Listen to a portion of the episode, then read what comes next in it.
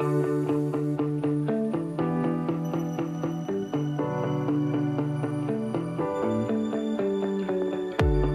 and welcome back to another episode of the Sunny Mary Meadow podcast. Today, we are doing a bloom and grow episode where I use my experience with grief to help you bloom and grow into a more empathetic person.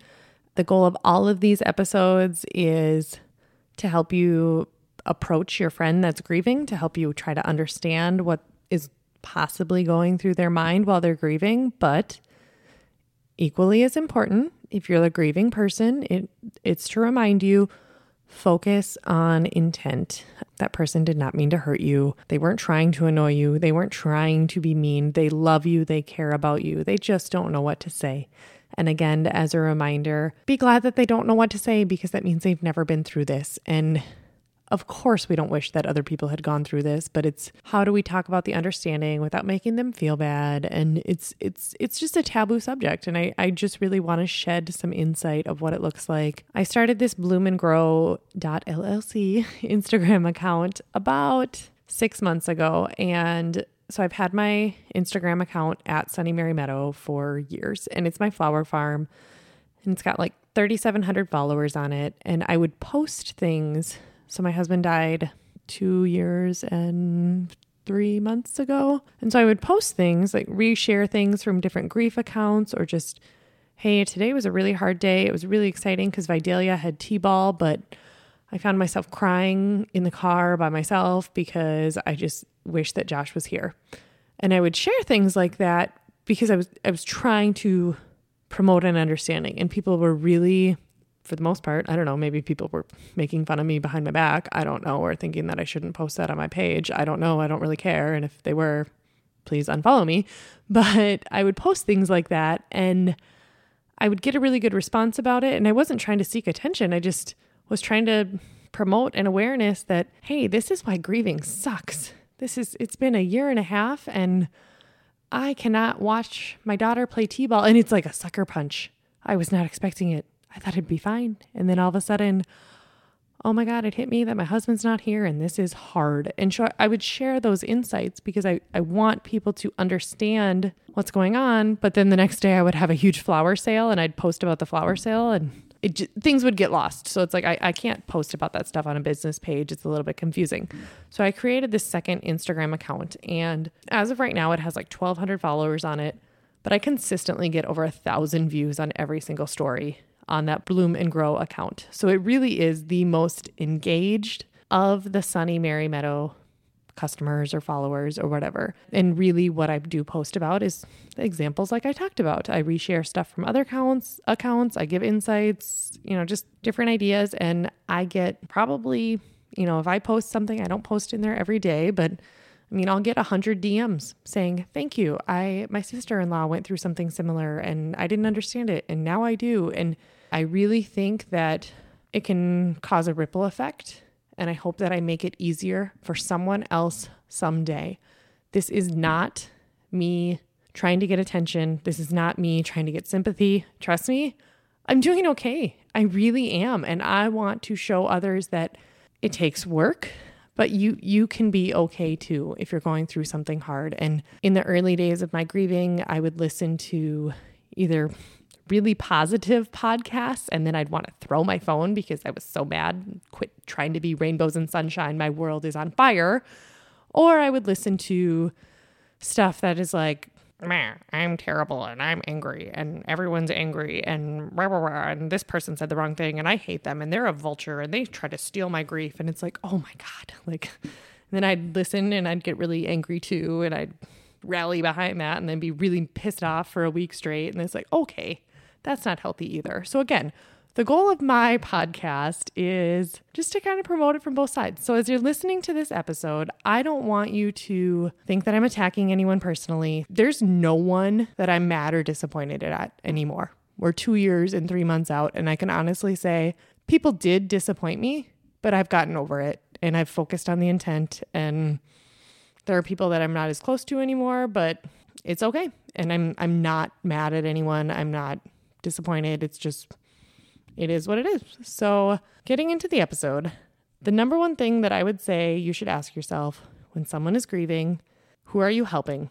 Are you helping them or are you helping yourself? Are you trying to make them feel better or are you trying to make yourself feel better by feeling like I did something? I offered to buy her coffee. I told her, let me know if you need anything. And she never reached out. Okay, if you send a text saying, let me know if you need anything, and then you go to bed and you feel good. No, you, you didn't help. That wasn't helpful. In fact, you, you put more pressure on the grieving person. Now they feel like they should reach out, but they still feel bad asking for help. And, but you know, you can tick that box because you supported them. Now, I will admit that sometimes you're damned if you do and you're damned if you don't. There are times that, you know, when someone's in that anger stage of grief, that no matter what you do, you're not going to win. You're not going to make them happy. So don't. Do not try to make them feel better. It's not going to happen when someone's in that mood. When I talk about the early stages of grief, I'm really talking about maybe I'm using my own timeline. And again, everyone's timeline is different, but I would say I was in a really big blur until about six weeks. And then from six weeks to hmm, six months, honestly, I was just pretty angry. That that was that was the throes of my grief. Mind you, I was about seven months pregnant when six months came out. And I think then I started really focusing on the baby. So that's what really got me out of it. I'm going to use an example. And I still can't believe that this happened, but and who knows, maybe this person is listening. So I'll try to be as neutral as possible. But about a year ago, I got an email from someone who worked at the same place as me. And when I say the same place, I mean there's like 10,000 employees for the organization that I work for. So she found my work email and sent me an email saying, My cousin died in an accident, and he was one of my best friends, and his wife is, you know, it's been almost three months. She's angry and she's bitter and she's sucking the life out of us. What can we do? And I reread it, and she's like, It's exhausting. She's mad. We are trying to help her, and she just won't let us, and she's sucking the life out of us.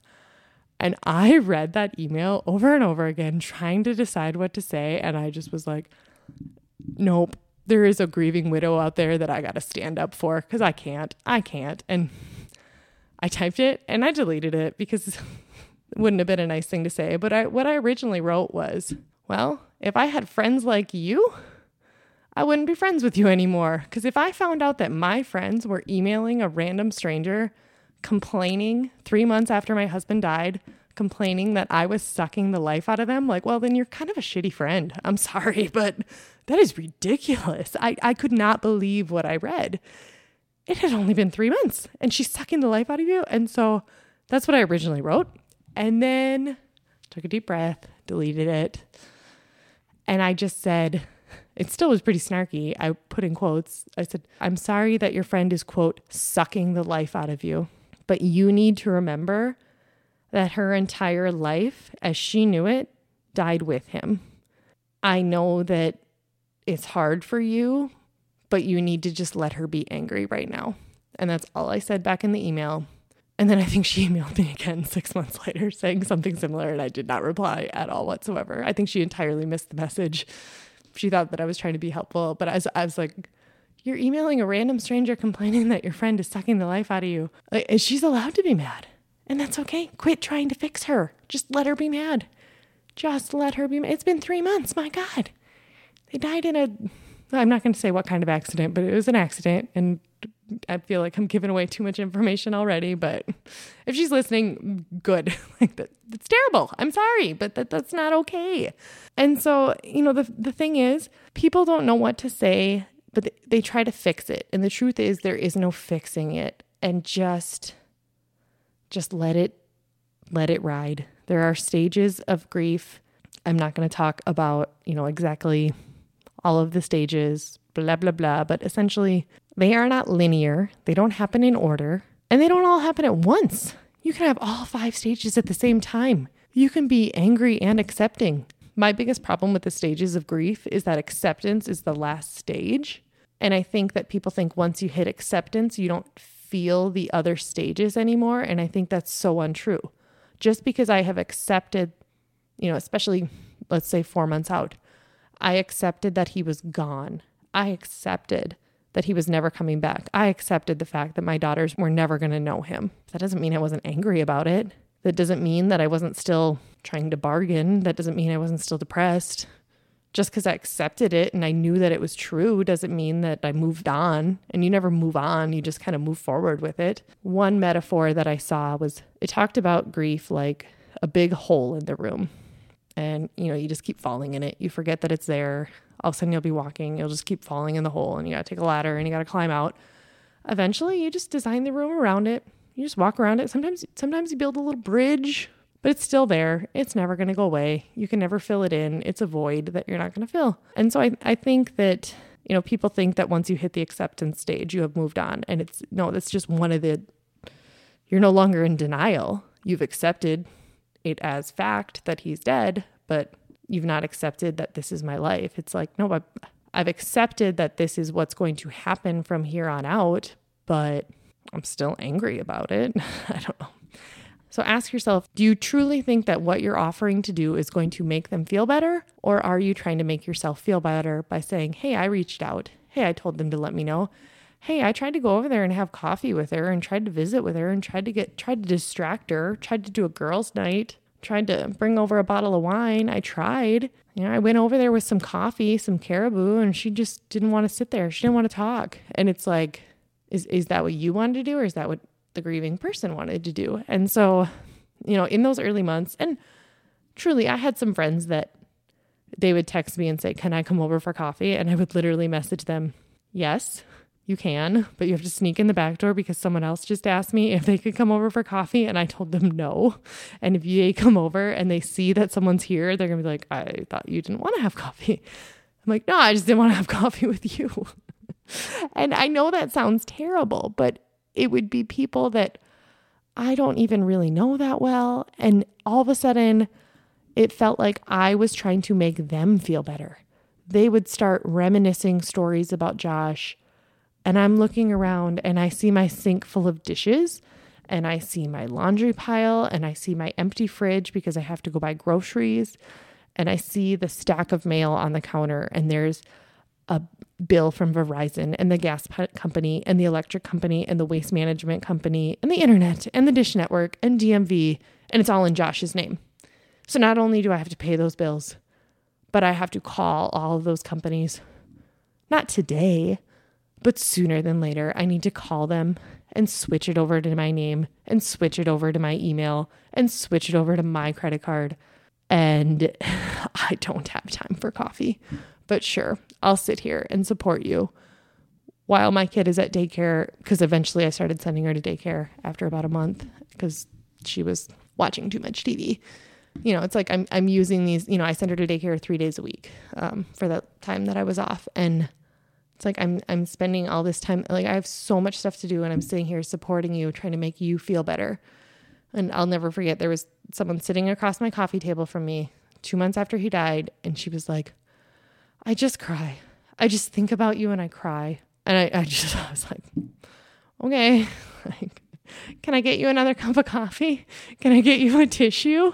Like, oh my God, can are you hungry? Someone else brought over some muffins. Would you like one? I, I don't know. I just, and again, and I know people mean well and they feel like something is better than nothing. And so, again, focus on intent.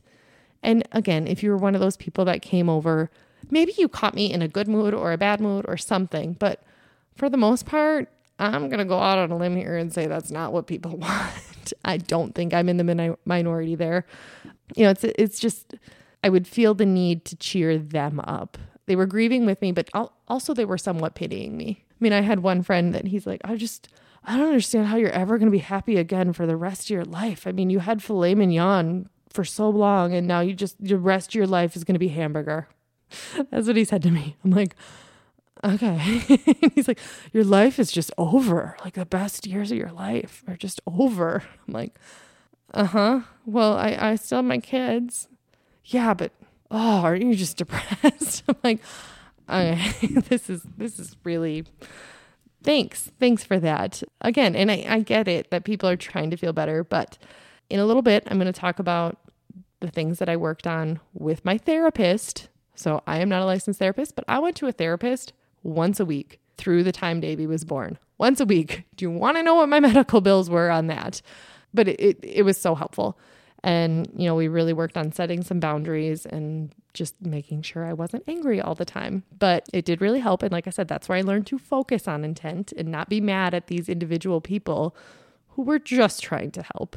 So, the next thing I want to talk about is the things that are actually helpful. There was a meal train started for me and it was so sweet. It was so nice. You know, people they they had their meal every week. It got a little bit messy because at first it was like bring it every Monday. Well, people were like, well, I can't bring it on Monday. So then they would bring it random days and I'm like, I didn't know you were coming and bringing lasagna and and it was the rule was they just had to drop it off and it was online and people could sign up for it. Eventually people started just bringing like a big Coborn's gift card, which was awesome.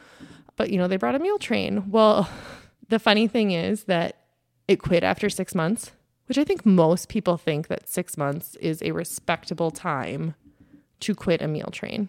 But it quit when I was seven and a half months pregnant. and I was like, I could really use those meals again. like I was yes, I was finally feeling better, but then I was getting like I'm here I am like getting deep into the third trimester and they just cut it off. There were no more meal trains anymore. And I was like, I guess I'll do my own cooking.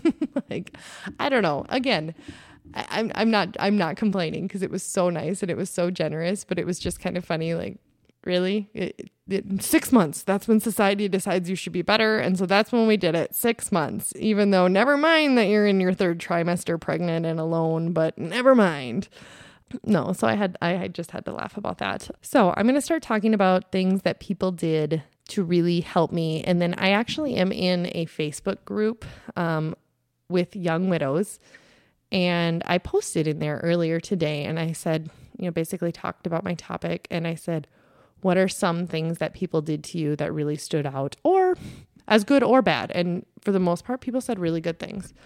So, the very first thing I want to talk about is my little sister moved in with me. It was about four weeks after he died, or three weeks after he died, that she did officially move in because I think it was the first week of January and he died December 9th. But she she quit her job out in South Dakota and she moved in with me. It took her about a month and a half to find a job up here, which was a little bit longer than we were planning. But that's okay. but uh, she truly just watched Vidalia and helped me organize my house, helped me just, just or just sat with me or just worked out with me. She was just like a buddy, a little companion. Cause so she started her job when I went back to work, which was the very beginning of March. And it was, you know, she's nine years younger than me. So we hadn't lived together since she was nine years old because I went off to college again, I, I cannot thank her enough. I made her godmother to Davy. You know, if you want to really help someone, quit your job and move in with them.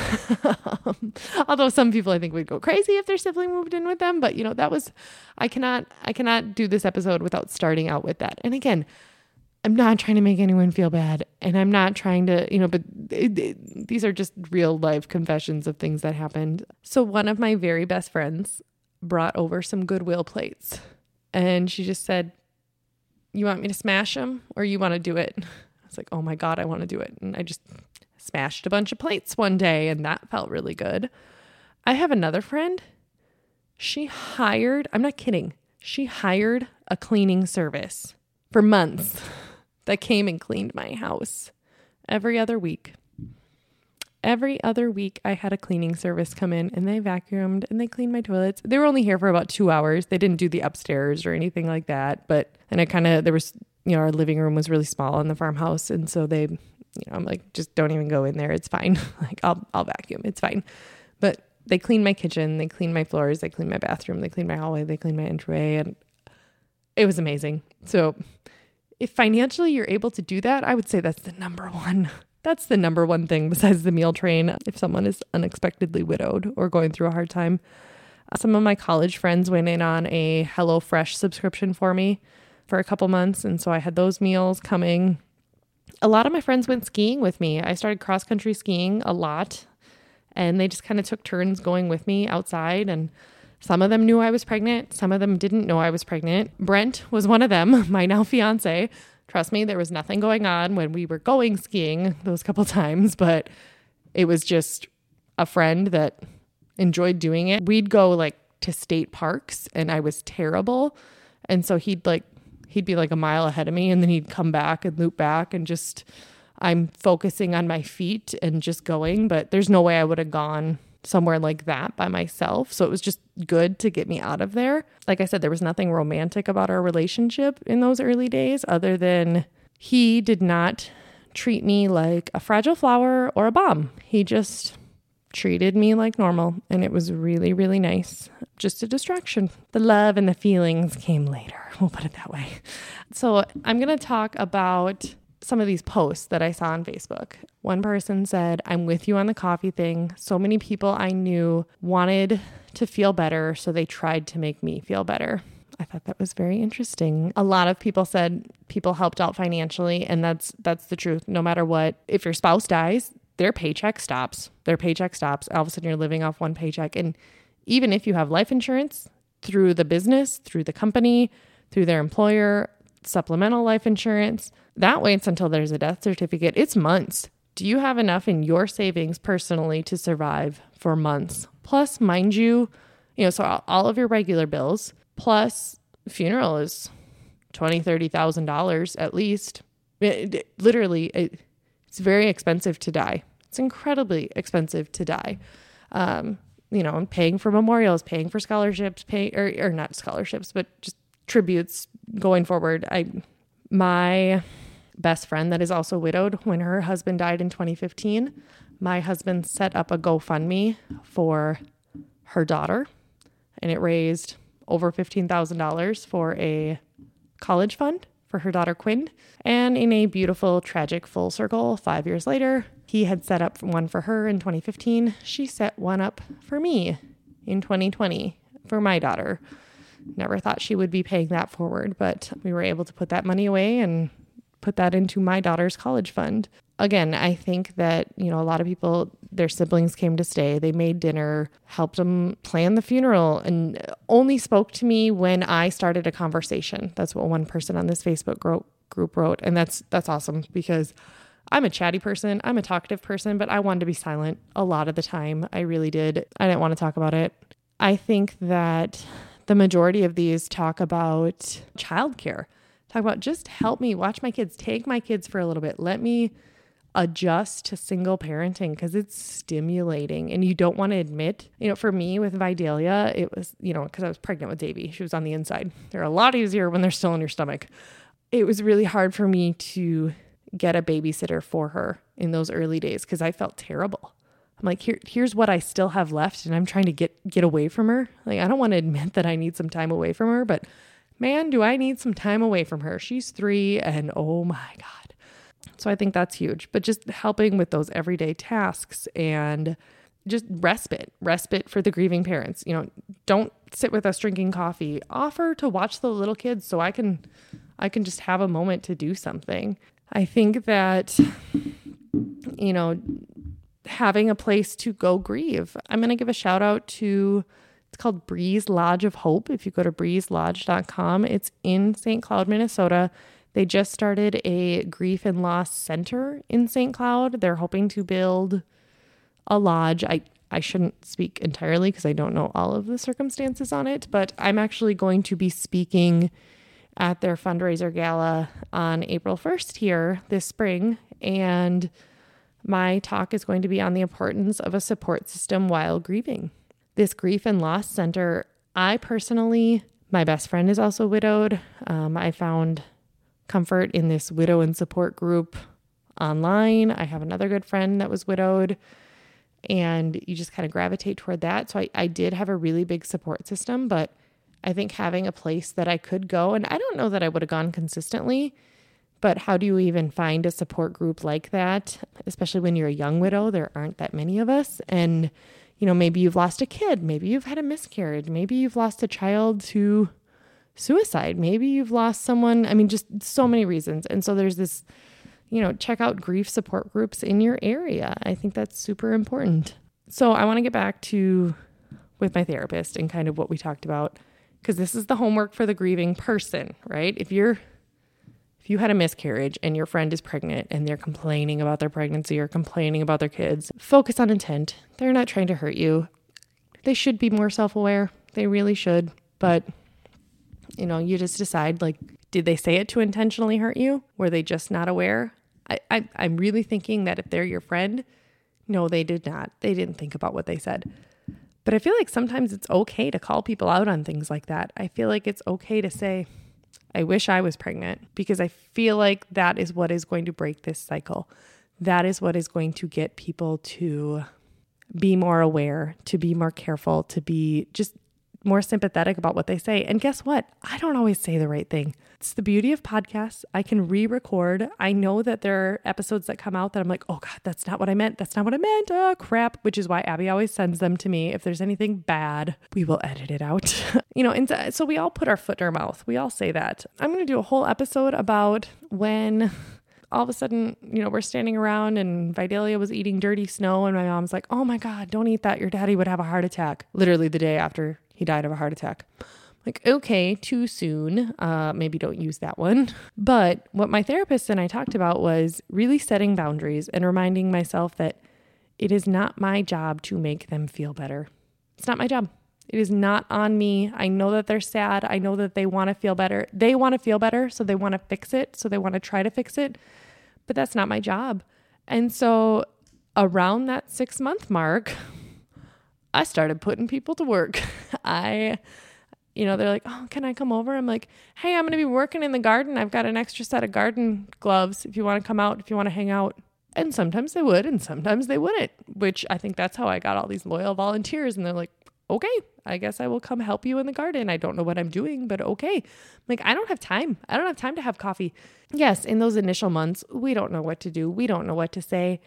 But after a while, okay, you're the one that keeps putting up with it. It's time to stop. It's time to say, okay, I, I don't have time to do that anymore. I've got stuff to do if you want to come hang out with me and help me, like you, need to help me. And here's my job. Oh, hey, as long as you're here, you want to go down in the basement and fill my water softener salt up. I'm seven months pregnant and my back hurts. Can you help me with that? like, literally, my therapist and I worked on different ways to take that responsibility. And I, I know that sucks. I'm well aware that that sucks. Why is it our job? We're the ones whose spouse died, whose mom died, whose kid died. Like, haven't we been through enough? Why is it our job? But it it's just the way it is. So you have two choices. You either redirect them in how you want them to support you or you find a different support circle and they're no longer in it. Friendships evolve and that's that's that's just the way that is and you have to understand that maybe maybe they're a friendship for certain circumstances but not for this one. And and that's okay. So people always talk about the golden rule and that's and I, I didn't make this up, so don't sue me if you made this up. um, but people always talk about the golden rule, which is treat others how you want to be treated. And I'm gonna call bullshit and say that that's not what you do. Don't treat others how you want to be treated. Treat them how they want to be treated. I don't want to sit around and have coffee and reminisce, at least not right now, or don't assume that I want to when I, I I've got things to do. I mean, now, two and a half years later, yeah, sweet. One thing that one of the fellow widows in that Facebook group talked about was someone had set up a Google Drive for her and shared it with a ton of people. And then people just randomly drop in photos or drop in videos. And now it's been seven months. And his cousin the other day just put in a video of when they were 12 years old singing Shania Twain, Man, I Feel Like a Woman. And she's like, I, I laughed so hard. I had never seen it. She's like, I get to see pictures of him that I've never seen before and just a remembrance that he's alive. And there are so many things that you can do. And the other resounding message, I got like 50 people respond to me on that's just how supportive this support group is on Facebook. And for the most part, people said, do not, you know, the biggest thing to focus on is do not say, let me know if I can do something for you. Just do something. Just do something without asking, within reason. Like if you know the person you know they're going to be overwhelmed, don't do it. But offer to go grocery shopping with them or offer to go go grocery shopping without them or just drop off a meal and not just casseroles that they put in the freezer. Drop off some fresh fruit, drop off something healthy because everyone else is bringing casserole. Just mow their lawn, remove their snow, just clean their gutters, just something that you can do. You know, I had neighbors that helped me so much in the beginning, and now they continue to do so. not as much anymore because I don't need it anymore. And that's okay. Seven weeks after Josh died, I pulled in the yard and there was a dead tree going across my driveway and I couldn't get inside of it. And we had this huge L shaped grove of trees. And pine trees do not live very long. The ones on the outside were half alive. Anything that was facing the sun, the branches were, but the inside were dead. And the pine trees in the middle were dead, except for maybe the top one or two feet. And, you know, the truth is, they were still there as like a windbreak. People didn't see the farm. It was privacy, but they were dead. There was no maintenance done to it. I was the talk of the county because I pulled in again, this is 7 weeks after Josh died. I pulled into the yard. I couldn't get in my yard because of this tree, and so I called Josh's cousin's husband. Lex is his name, and he literally answered it and he goes, "What do you need?" And it wasn't a what do you need? It was, what do you need? And I go, I can't get in my driveway. There's a tree that fell down and I need this grove of trees gone. That's what I said to him. And this was like a Wednesday. And he's like, I'll handle it. And I'm not kidding. Two days later, there were six guys with chainsaws and we had skid steer grapples and my entire grove of trees was gone by the end of the weekend. They cut down over a hundred, 90% dead pine trees because I told them to. And in retrospect, was that maybe a little excessive?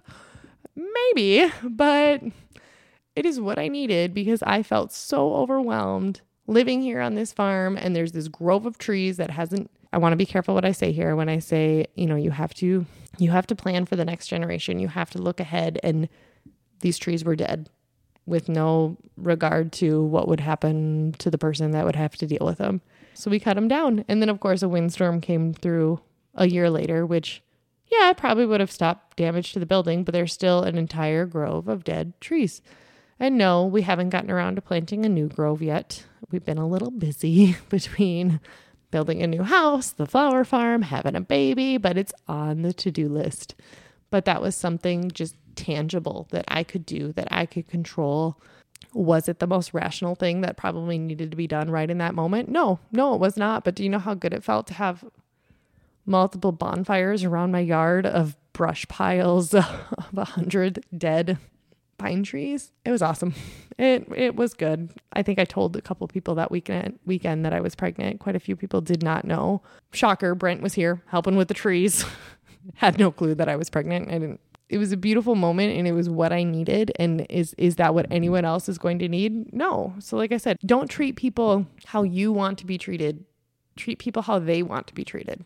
And I want people to show up with some chainsaws and remind me that, hey, you now own this 40 acre farm with a three year old and one on the way in the middle of Minnesota, and you can do it. And that was a huge step in the right direction of saying, like, I can do this. I can stay here. I can live here, but help me because I can't come home to trees in my yard.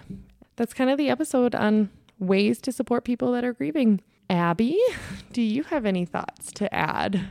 So, I only know my own experience. Uh, a few months after Josh passed away, we lost my then fiance, now husband's dad, to an unexpected heart attack. And I just hated when people asked me, let me know how I can help. Let me know how I can help.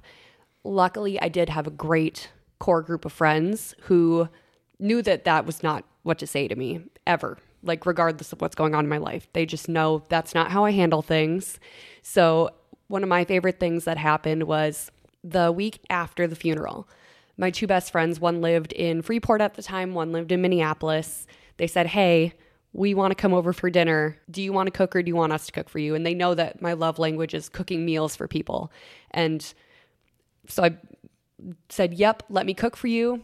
Tell me what day works, works for both of you guys. Let me cook. And I spent an entire afternoon just making food. They showed up. I got to feed them, which made me feel better. And it made them feel better too, because I felt like they were doing something for me. And it just, it's all about having that core group of people that know what you need in any given moment. See, and that is so important because, again, some of the things that I would get mad at, and I promise I'm not mad at him anymore. And I don't know if my dad's going to eh, listen to the, any of these episodes, but dad, if you're listening, I promise I'm not mad at you. But I remember saying to my mom, like, he just comes and he wants me to entertain him. I don't have time to cook him food. Like, come help me fill my water softener. Like, ask me who's doing my snow removal. Like, you know, and I, you know, whatever. And, and now I'm just like, you know what? let's go out for supper. Let's just do it. It just and and again, there's two very different examples of something that can be really comforting to one person and not to the other. Mm-hmm. Um, I I laughed really hard when someone was like, "Wind chimes. I got seven different wind chimes. I don't need any more wind chimes." Which I think I got four wind chimes, and one of them was enormous and so cool. I got it from the nurses that I used to work with in the hospital at the float pool, and it's my absolute favorite thing. It's outside in the wind, so I love it. And then I got some bells outside too. And I, but I have I have a forty acre farm with five acres of lawn, so I have room for wind chimes. So to me, I was like, no, I was really happy about getting wind chimes. Yeah. But I can imagine if you lived in a house in town and you got seven wind chimes, you're like, what the hell am I supposed to do with all these wind chimes? Hi, me. We got a wind chime, and I'm like, I hardly have a yard. Yeah. What am I going to do with this? Yeah.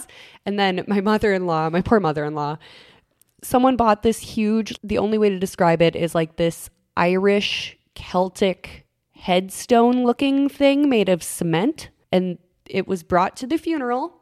And she was assuming that whoever brought it was taking it home with them because she didn't pick that out. They're not Irish. like, what's going on? And it got sent home with her. Oh, and lovely. she's like, oh, now I have to deal with this. This is not helpful. Yeah, I'm trying to think if there's anything that comes to mind like what am I supposed to do? I mean, I I took a picture of this one card that I got and again, I would just get cards in the mail and sympathy cards and it, again, that was super generous and I could open them in my own time. I I still get stuff in the mail from I I I, I don't even open everything. Um, Sometimes I take one night a month and just open stuff, which, yep, maybe that's people are going to probably listen and think that that's not that's not good etiquette. You need to send a timely thank you. Well, if it takes me two months to open it, I get to take two months to open it. It, it catches me off guard. I got a letter in the mail from someone I used to work with at the hospital. This is about a month after Josh had passed away, and I know her and her sister, and I wasn't in the right mood to open a random letter like I did. Honestly, I was like, well, I'll open it. Like maybe there's a gift card, maybe there's. I, mean, I just thought like I got it today, I better open it. And then I wasn't expecting to see like a long letter. I wasn't in the mood to read a long letter when I opened it, but I read this long letter.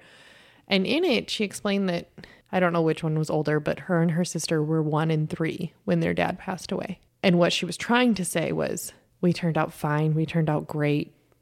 Nobody knows, you know, whatever. But all I could read was, and there was a sentence in there that says, we don't remember our dad. And that's all I could mm. focus on. And it was, it was too soon for me to see that letter.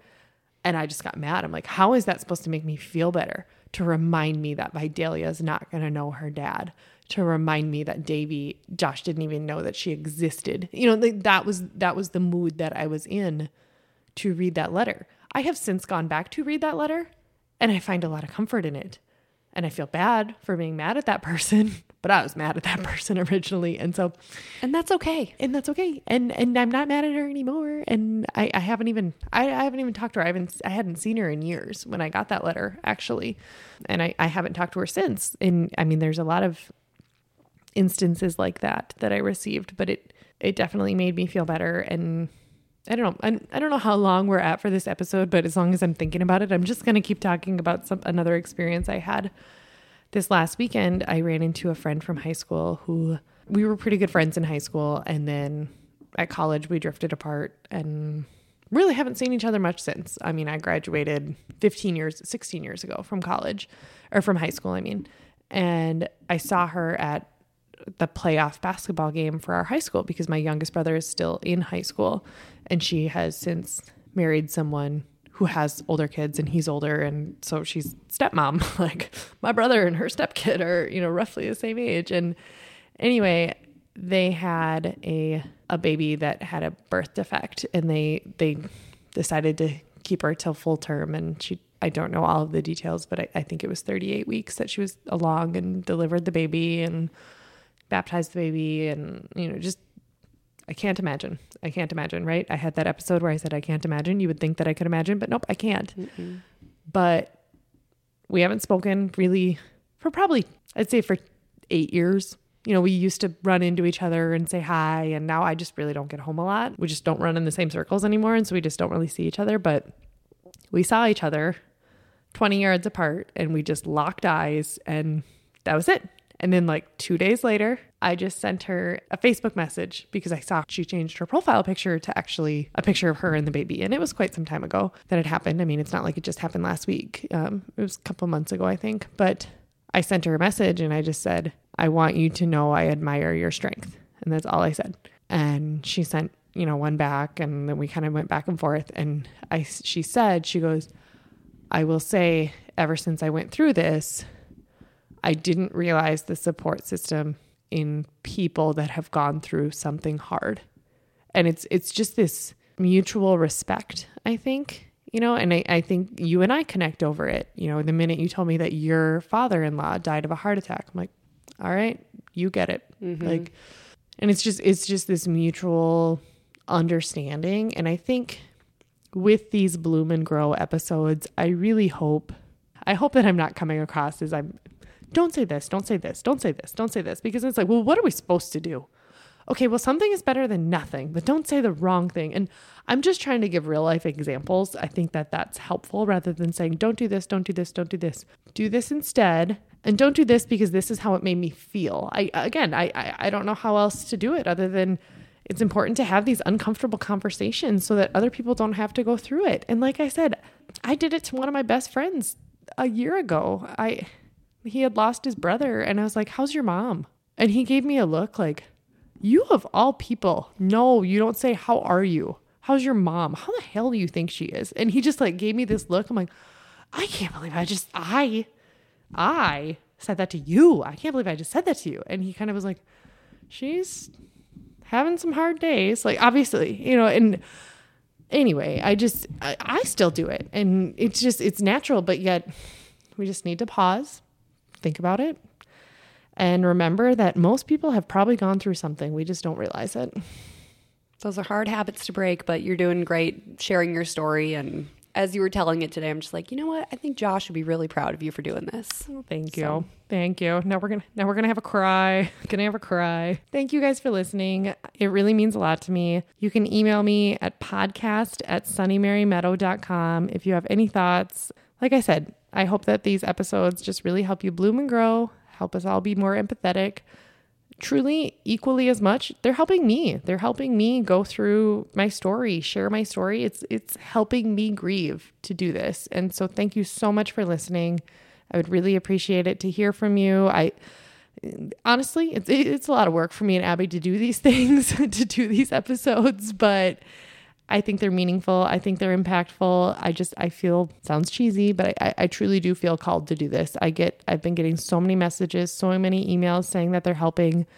There's a tiny part of me in the back of my mind thinking that, or worrying that people are thinking that this is attention seeking or that I'm trying to get pity or something. And I guess I just keep reminding myself that if that's what people think, then hopefully they just quit listening and go away because that's not what I'm doing. That's not why I'm doing this. And I, I just really, really want to make it easier on the next person that's grieving.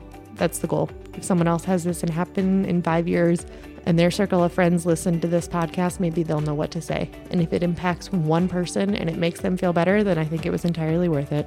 Thanks for listening to the Sunny Mary Meadow podcast. I'm your host, Liz. If you like what you're hearing, please subscribe and rate us. You can find us on Instagram, Pinterest, and Facebook at Sunny Mary Meadow. Subscribe to our email newsletter at sunnymarymeadow.com. And if you have questions or comments or anything to say, we would love to hear from you. You can email us at podcast at sunnymarymeadow.com. Flowers, flowers, we love flowers. Sunny Mary Meadow, they smell so good. sunnymarymeadow.com.